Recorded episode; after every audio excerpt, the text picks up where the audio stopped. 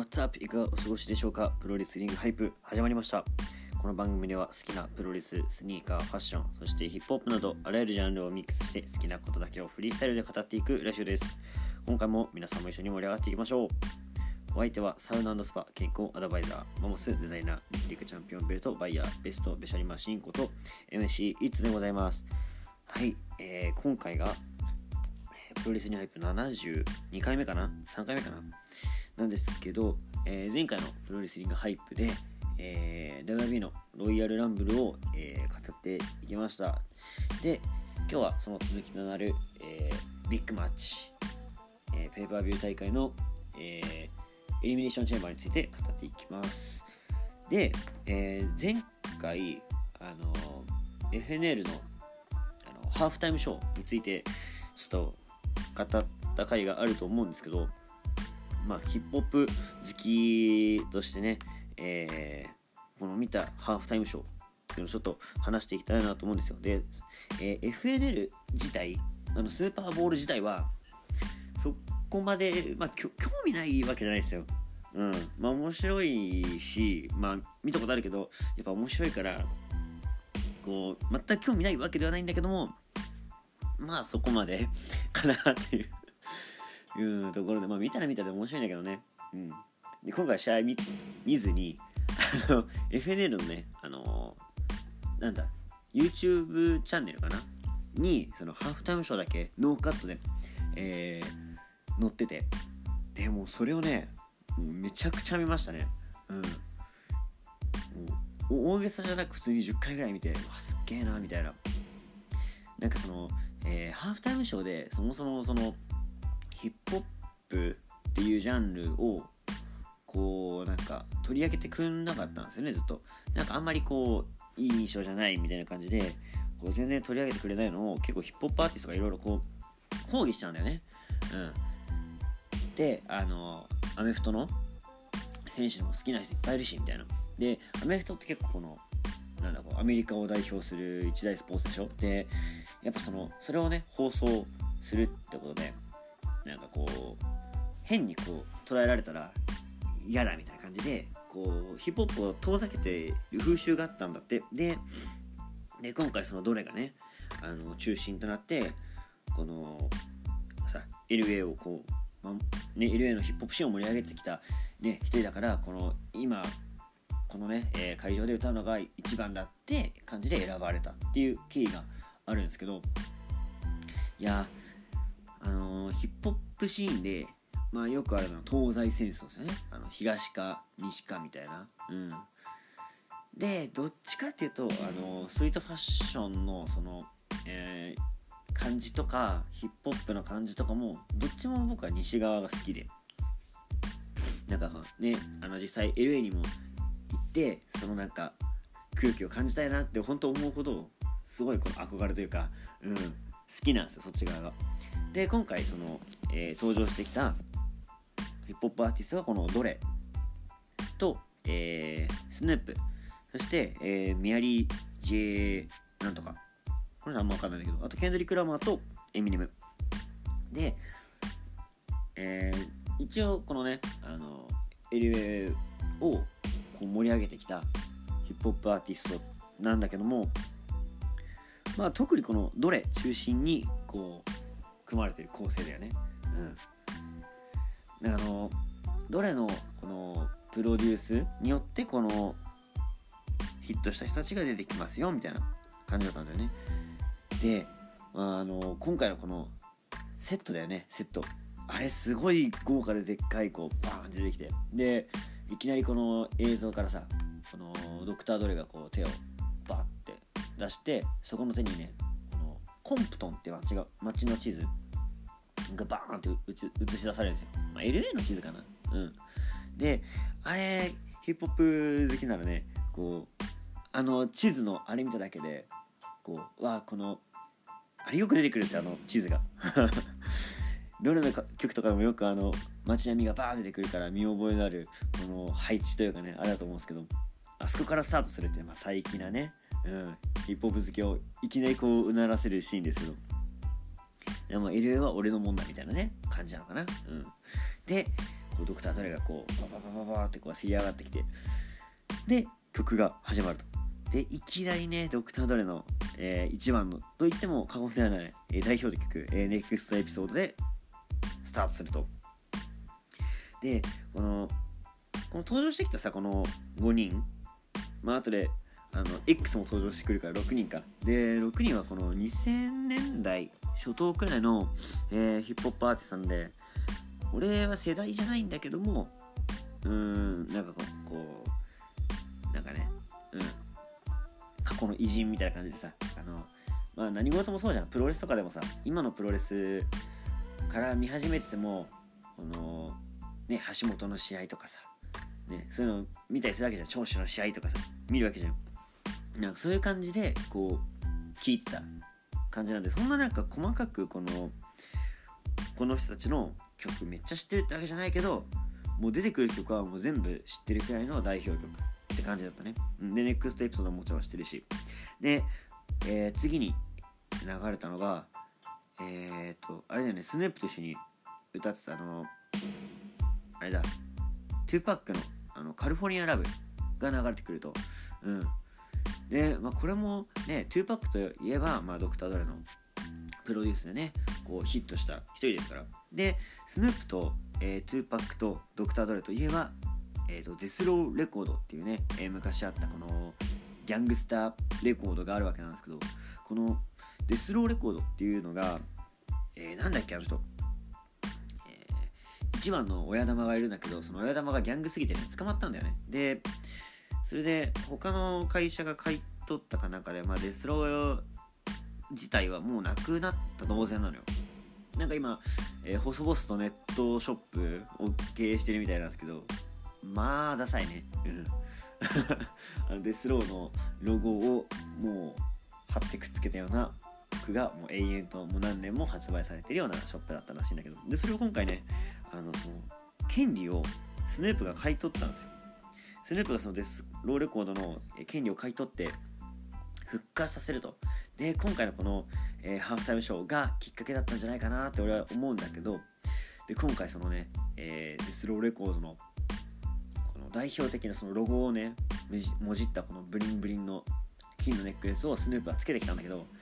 あれねデザインがインスタかなんかで上がってたんだけどデスローレコードってあの電気椅子で処刑されてる様子がこのなんだロゴなんだけどそれが、えー、スヌープに変わってるバージョンでしたね、うん、でまあカリフォルニアライブ歌ってまあこう盛り上げるんですけどこのいっつもスヌープって青いバンダナ柄、うん、にあの変なダンスするじゃないですか。あれなんだか分かります？あれ。あれはこの LA を代表するギャング、まあ、2大派閥があるんですけどクリップスっていうのとブラッツっていうのがいてそのクリップスっていうのが青い、えー、バンダナをねこう全身にまとってこう仲間意識を高める感じなんですけどであのねあのスヌープのこの腕をさこの胸あたりこう上下してくねくね歩くやつ。あれはあのシーウォークって 通称で言われるんですけどあのクリップスを代表するこの動きなんだよね。で最近だとあのえー、ゲームなんだっけ？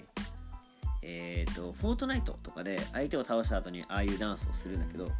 まあ、あれ何かっていうとあれ結構ギャングギャングのその文化みたいなのから来てんだよね。で相手をこう、まあ、やっつける。相手のこのねギャングを一人、まあ、ぶっ倒すと、えー、やってやったぜみたいな感じであの踊りをしてこうなんだ見せつけるみたいなのがあのギャングのそのあれの中であるんですよ。でそのもともとスヌープはそのクリップスに入ってたって経緯からそのクリップスをレペゼンしてる。こう俺はクリップスをこう代表する一人だよみたいな感じでいつもねこの青いバンダナを身につけてあの動きをするっていう。であれをねこのスーパーボールのアメリカで一番注目されてるところでさやるっていうあの勇気をすごくねいや日本人考えらんないよねっていうのを普通に思ったね。しかも今回いつも以上に青々しいバンダナ、うん、もう一目でねこのスヌープ感というか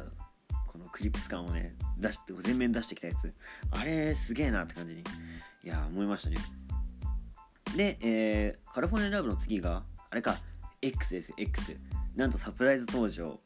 えー、どれがねプロデュースしてこう LA でね同じ開催地 LA の出身の50セント。で50セントの登場がまあ面白くてこの逆さまで登場してくるっていうね。いやあれあのー、曲知らん人はなんで50逆さまで来たみたいな。めちゃくちゃいじられてたけどそんなにあれかなあのインダクラブっていうねあの曲の PV をもじってあれやってんだろうけどいやそんなに知られてないもんかねってくらいめっちゃいじられてて。であれ何がすごいってもう50ってもう50近くでしょ？50近くでねあんだけこう壮大なセットでさどうやって吊るさらげられてんだろうと思ったらあれ自力でただ鉄骨に足巻いてこうただの筋力だけでこうぶら下がって歌うっていう。いやあんだけでかいなんかステージだったらなんかねこう足をこう吊り下げられるさなんかこのワイヤーとかなんかわかんないけどさそういう装置使ってんのかと思ったらいや筋力っていう一番アナログな方法でぶら下がってんじゃんみたいな。あれ面白かったですね。で自分で降りてくるっていう。あれ面白かったですけど。まあでもね、えー、今回のそのインダクラブっていう PV ではあのあれだねどれとこのアウトでくるこのエミネムがねこう研究所でこう50をこう研究してるみたいなこうトーリーの PV なんですよ。だから、まあ、今回出てきたのかなって感じでしたね。はい。で次のメアリー・ジェイはあんま俺知らないですね。聞いてもなんかあんまパッとしなかったなって印象ですね。まあでもこのうん。黒人女性特有というかねあの力強い歌声でしたね。でで次にケンドリック・ラマー。でケンドリック・ラマーはねこのこの中ではね一番若手で一番曲も聴いててこう一番親しみがねあったんでね。もうぶち上がりましたね。でいきなりよこのマッドシティマッドシティこのね、えー、レペゼンするコンプトン。コンプトンがどれだけやべえ街かっていうのを歌い上げたこのマッドシティなんですけど N ワードっていうね、まあ、向こうでは放送禁止じゃないけどこうちょっとなんかあんま使わないようにしようみたいな、まあ、N ワードがてんこ盛りなんですよ。日本であんま N ワードってねあんまこう使われないですよね。逆に F ワードはこう多分想像つくと思うんですよ。あの FUCK ね。うん。まあアメリカでもねこうピーって入ったりとか曲の中で入っててもこう飛ばされたりとかしてるけどね。うん。N ワードは、うん、黒人を、えー、指す言葉なんだよね。だから仲間同士でこのこの2がいう言葉を使うのはこういいんだけど相手に向かって使うと意味合いが変わってこう蔑むような感じになるっていうね、うん、意味合いでこの N ワード。まあ、使い方がちょっと難しいんだけどこの N ワードてんこ盛りの、えー、マッドシティ。そして、えー、あれだね。えっとオーライトでオーライトはこのブラック・ライムスマターのうーんなん代表する曲みたいな感じだよね。でさ今回このステージ全体があのそのコンプトンをこう切り取ったステージなんだよね。であのコンプトンで有名なのタムズバーガーっていうハンバーガーショップの看板があったりとかあとどれがねあのデビューしたクラブ、えー、パーティーオーガナイザーとして活躍してた、えー、クラブちょっと名前忘れちゃったけど有名なクラブがあるんですよ。でそのクラブの看板があったりとかあとキング牧師のね記念碑があったりと、えー、コンプトンのこう名所がバーっと。でねそこの、えー、なんだこのそのステージではなくその下でねこのコン,、えー、コンプトを代表してこう歌うっていうこのケンドリック・ラマーいやかっこいいっすね。でケンドリックがあの着てたスーツあれがルイ・ヴィトンのスーツなんだけどあのバージル・アブローっていうね、えー、ルイ・ヴィトンで、えー、初めてのうん黒人のデザイナー。デザイナーっていうかあのトップのねデザイナーなんだけどまあその人がね亡くなっちゃってその遺作になった、えー、コレクションの中の一つのスーツを着てきたとね。うん。いやーなんかねこのなんか全てを背負ったこのケンドリック・ラマーめちゃくちゃかっこよかったですね。で次にエミネムですよ。エミネム最後登場してきてであのなんだボックスがねバババーンと破壊されそこからこうせり上がってくるエミネム。で歌った曲があのルーズ・ア・セリフまあ一番有名ですよね。うん。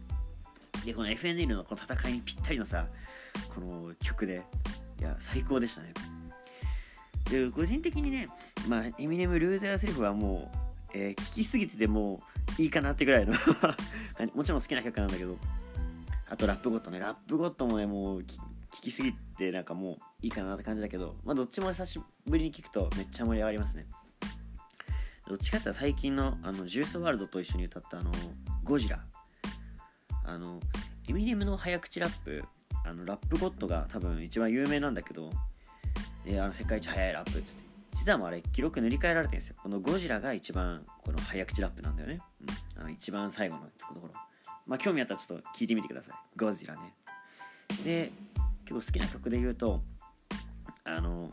Not Afraid これも10年ちょっとくらい前の曲だけどあれも結構なんかこう魂震えるような感じのねこう闘志が湧き立つような曲で好きっすね。あとあのあれだ。えっ、とマーベルのキャラクターベノムの、えー、1個目の映画のね主題歌だったベノム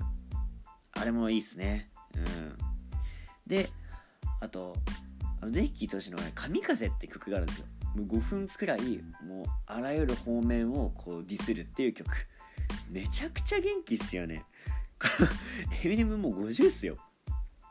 もう50でもうあらゆるところに対してこう反骨精神むき出しな感じ。いやかっこいいんだけどね。うん。もう曲調めちゃくちゃ F ワード連発っていうね。もう二言目には fuck っつって。いやぜひ聴いてみてください。神風ね。うん。でえーえー、 Lose Yourself を歌い終わった後にこの knee down っていうねこの膝を片膝をついてこう頭を下げるこのポーズがあるんだけど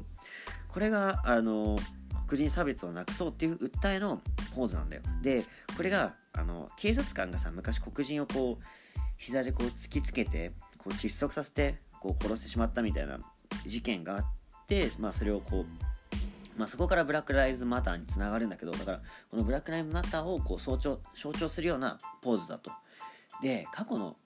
FNL でスーパーボールの時か分かんないけどそのポーズをやってね効果斉唱の時にこう、まあ、祈りを捧げる選手がいたんだけどそれを見てねあのトランプ大統領がこのアメリカにこう泥を塗るなとめちゃくちゃ切れたんだよ。でそういう経緯があるから多分 FNL のこの一番大きいスーパーボールでこうエミネムが登場した時にやったんだろうね。1分近くもう曲終わってからずっとなんか俺は歌い切った感が最初1回目見た時は歌い切った感なのかなと思ったけど多分そういうことだよね。2段、うん、いやあれのポーズをね捧げるっていうのもなんかまたこのエミネムらしさが現れてたかなって感じだね。でまあこんだけ長々ともう20分ぐらい喋っちゃったんだけど一番注目だったのはもうこんなん全て差し置いてあのエミネムの靴よ。靴。あの AJ3 エアジョーダン3何あの未発売のエアジョーダン3あれ絶対エミネムモデルで出すでしょあれ今後。いやもうここでね初おひお披露目。めちゃくちゃかっこいいしさ。たまんないよね。このスニーカーヘッズにはもうたまらんよね、まあ、スニーカーヘッズっていうぐらいだからスニーカーしか頭がない人間たちはねあの靴なんだっつってもうみんな注目でしたね。まあ、エミネムはね、えっと、チャリティーモデルでよくエアジョーダンとコラボしてね、出してるんで、まあ、今回も買えないでしょう。はい。多分、そういう感じでね、うん、出すんじゃないかなっていう、えー、予想されてますね。で、これ最後、本当にもう20分近く喋って申し訳ないんだけど、この最後にね、えー、どれがみんな集めて、このスティールドレっていうね、一番の、うん、曲を歌うんですよ。これ、スヌープとドレで歌ったやつかな。で、このスティールドレ、これ聞いてみてください。このチャンチャンチャンチャンチャンチャンチャンチャンチャンチャンチャンチャンって言って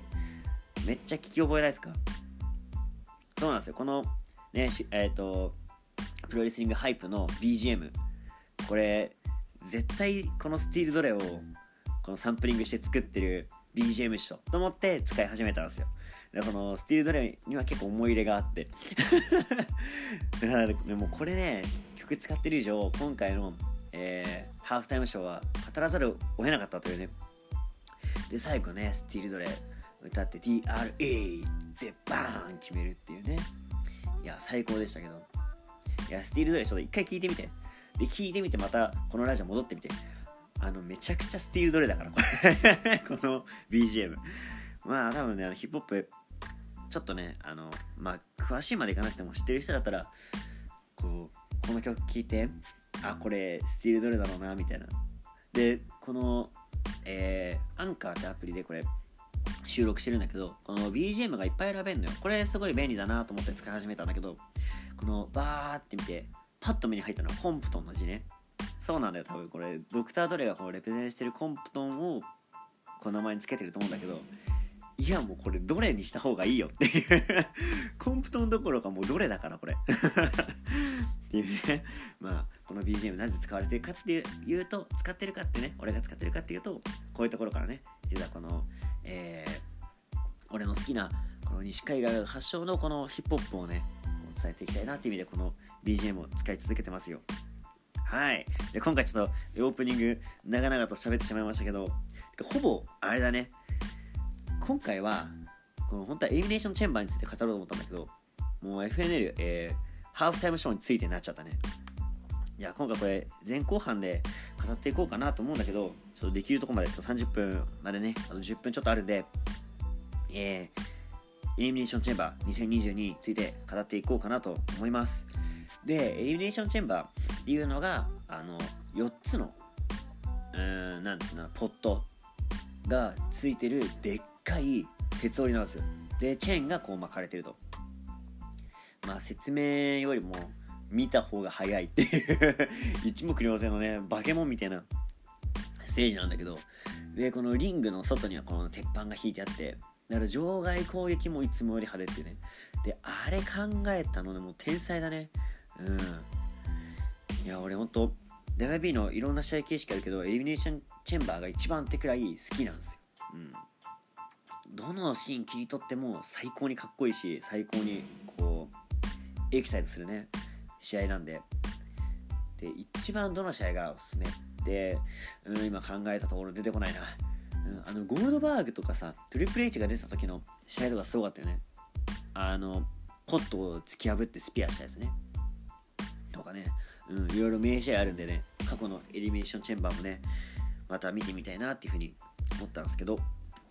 まあ、えー、第1試合はこの、えー、エリミネーションチェンバーマッチではなく、えー、ユニバーサル王座戦1対1のね、えー、シングルマッチでございますと。で、チャンピオン、ローマン・レインズ VS ゴールドバーグ。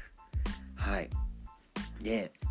まあ、今回の、そうだね、先に話しておくと、この、えー、エリミネーションチェンバー大会はサウジアラビアで行われたと。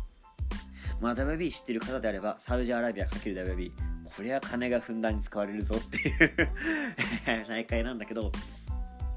まあ一応ね、この、えー、最近だと、えー、レッスルマニアかサウジでしか見られないゴールドバーグ。はい、来ました。はい、レインズに挑戦です。レインズとやったことあったっけ？あの、スピア対決やったよね、確かね。うん。で、まあ、今回もね、えー、まあ、スピアの掛け合いで、うん、すぐ終わるんだろうななんて思って見てたんです。で、先に、えー、スピア決めたのはゴールドバーグ。もうしょっぱな決めてたね。うん。で、ジャックハマーを狙うところ、レインズがあの、あれ、裏投げでいいのかな？うん。えー、あいつ、えっと、えっと、えっと、サモア・ジョーがね、並び上が先に裏投げって名前で使ってた、あの、ロックボトム投げっぱなしみたいな。いや、最初さ、レインズ、あの体勢入ったから、お、ロックボトムかと思ったら、こう、まあ、下ただ叩きつけたので、まあ、裏投げかなって感じなんだけど、ロックボトムやったら最高に盛り上がると思うんだけどな。うん、レインズね。はい。で、切り返し、えー、スーパーマンパンチ。これも代名詞ですね。えー、スマスーパーマンパンチを決めてダウンさせたところ、こうスピンを狙うんですよ。で、またこのスーパーマンパンチがさ、この、あ何オープンフィンガーをさ、つけてるゴールドバーグにさ、食らわせてなんかこう、はい。なんかこの、MMA チックじゃないけど、この、アルティメット感ね。アルティメット感があっていいなと思って。で、スピアを狙ったところを、ゴールドバーグがカウンターでスピアを逆にかますと。で、もうあとはジャックハマーを決めるだけって感じで、はい、これレッスルマニアに向けてね、えー、ゴールドバーグが取るのかななんて思ったんですけど、ここで頭をよぎるんですよ。いや、これ、ゴールドバーグ勝ちじゃなくてレ、レインズ勝った方が面白いぞと。っていうのもメイン、うん、レスナーが出てきて、で、えー、ロイヤルランブルね、制してるんで、で、レインズに挑戦表明してるから、取ったらチャンピオン対決か。これ是が非でも逃げろよって 感じになって、まあ、思いが届かない届いたのか、えー届かずか分かりませんけどもギロチンチョークで切り返しそのまま、えー TKO なのかなレフリーストップ。ということでレインズが、えー王座防衛に成功しましたよというような試合でした。はい。じゃあこの試合方で、えー今日はラストにしようかなと思うんですけどもえーローのあ第2試合ですね。第2試合、えーロー女子王座挑戦、えー挑戦者決定エリミネーションチェンバーマッチ。えーあれだねナンバーワンコンテンダーこれは、えーレッスルマニアのローの女子王座に、えー挑戦する権利をかけた試合となっておりますと。はい。えー、ででで出てきた選手が、えーリブ・モーガンニッキー ASH、えードゥードロップ、リア・リプリーアレクサ・ブレスアレクサ・ブリス、えービアンカ・ブレアですね。ですね。6選手。はい。で、えーまず最初に、えーリブ・モーガンとニッキー ASH で試合がスタートしましたと。でリブ・モーガンねこうあまりこう WWE フューチャーされてないんだけど結構いい選手だなというふうに思うんですよ。うん。なんか技とかも結構いいチョイスだし何よりね顔が綺麗ですよね、うん、で見た目も顔顔立ちもこの派手な感じで。結構タイプなんですよああいうの。あの今回ね真っ赤なこのキラキラのねあのリングコスチュームだったんだけどいやかっこいいっすよね普通に。でリブ・モーガンと対するのがニッキー ASH 最近ねこのえー、あれだ。アレクサ・ブリスとこう別れてねこのいきなりヒーローキャラになったやつね、うん、あのニッキーのロゴがこのバーンってこうサーチライトで照らされるやつ。いやあのバットマン的なね、うん、でまあ今度バットマン映画やるからこうやっぱね皆さんこうバットマン熱上がってるじゃないですか。このニッキー見見るとちょっとなんか思い出しますよね。うん。あのでもあのさアイマスク的な感じはどっちかというとロビンなんだよね。うん。衣装もロビンなんだよね。だけどサーチライトはバットマンなんだよねどっちやねんっていういや応援してますけどね。はい。でニッキーとモードガンで、えー試合がスタートし、えー3番目にデュードロップ。いやでかい。そして4番目に、えーリアリプリ。ねあのースーパーサイジになりたい女リアリプリでございますけども。リアリプリね意外とあの足長くてすごいあれなんですよね。顔立ちも。あのすげえさいかついメイクしてるけど素顔結構綺麗なんですよね、うん、モデル体型で。このドゥードロップとリアリプリねこのぶつかる感じも面白かったしこのあれだ最初にあ違うか。あそうだねリアリプリーが、えーニッキーをリップタイドで脱落させるんですよ。でその後5番目に、えーアレクサ・ブリスが登場してくると。でえー、と次に脱落したのがドゥードロップかな。ドゥードロップがあのサンセットフリップパワーボムで落とすと、いやあれもすごかったね。いやなんかこのモーガンのサンセットフリップパワーボム結構強烈なんですよ。でそれをドゥードロップにやるっていうね。あのリングが波打ってましたからね。うん。まああんだけのね、えー強烈な技を食らったらもうドゥードロップもひとたまりもないと。ね3カウント、えーもらいましてここで脱落と。で最後6人目に、えービアンカ・ブレアが登場。で、えーここでさブレアとあのーえーリプリーがこの力をさこう誇示するかのようにこう相手をバンバンやっつけてく。であのブレンバスターをさ長時間こうお互い持ち上げてこのどっちがこの力強いんだみたいなね。うん。いやあのシーンも良かったね。この多人数でさこの試合する形式であるあるだと思うんだけどあれ何回見てもまあ面白いよね。で、えー次に脱落したのがモーガンかな？モーガンがアレクサの、えーあれだ。なんだっけ？ツイステッドブリスツイステッドブリスを食らって脱落と。いうような感じでしたね。で、えー次にリプリーが